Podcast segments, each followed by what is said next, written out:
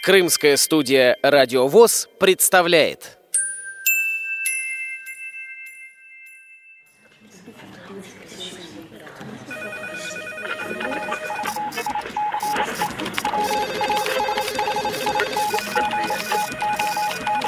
Информационная программа «В курсе».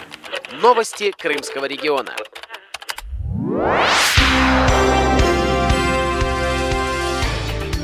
Здравствуйте, дорогие друзья!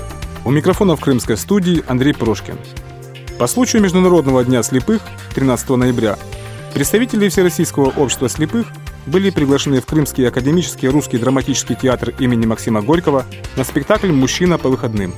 Организаторами культпохода выступили главный специалист производственного объединения «Крымпласт» Елена Галкина и заместитель директора по социальным вопросам Наталья Диковская.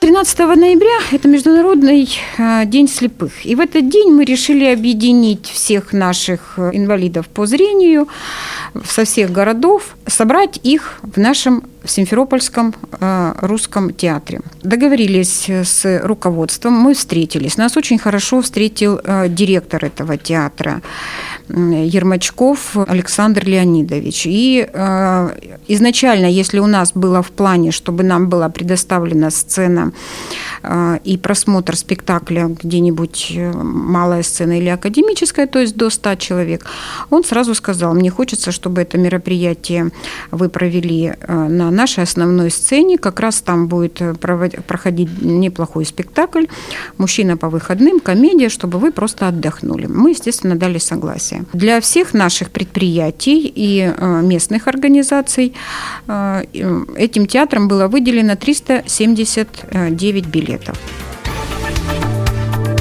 Мы очень рады, что нашу идею поддержал прежде всего наш генеральный директор Куденко Любовь Олеговна. И мы пригласили инвалидов по зрению со всего Крыма. Будут присутствовать инвалиды по зрению Бахчисарайской местной организации, Белогорской, Джанкойской, Сакской, Евпаторийской. Мы приглашали Керчь, но им очень далеко. Ну и, конечно же, Симферопольская местная организация. А также школа-интернат номер 1 для слабовидящих. Спектакль посетил председатель Крымской республиканской организации ВОС Владимир Павленко.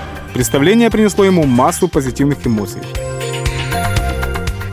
Я сколько лет работаю в обществе слепых, где-то почти 45 лет.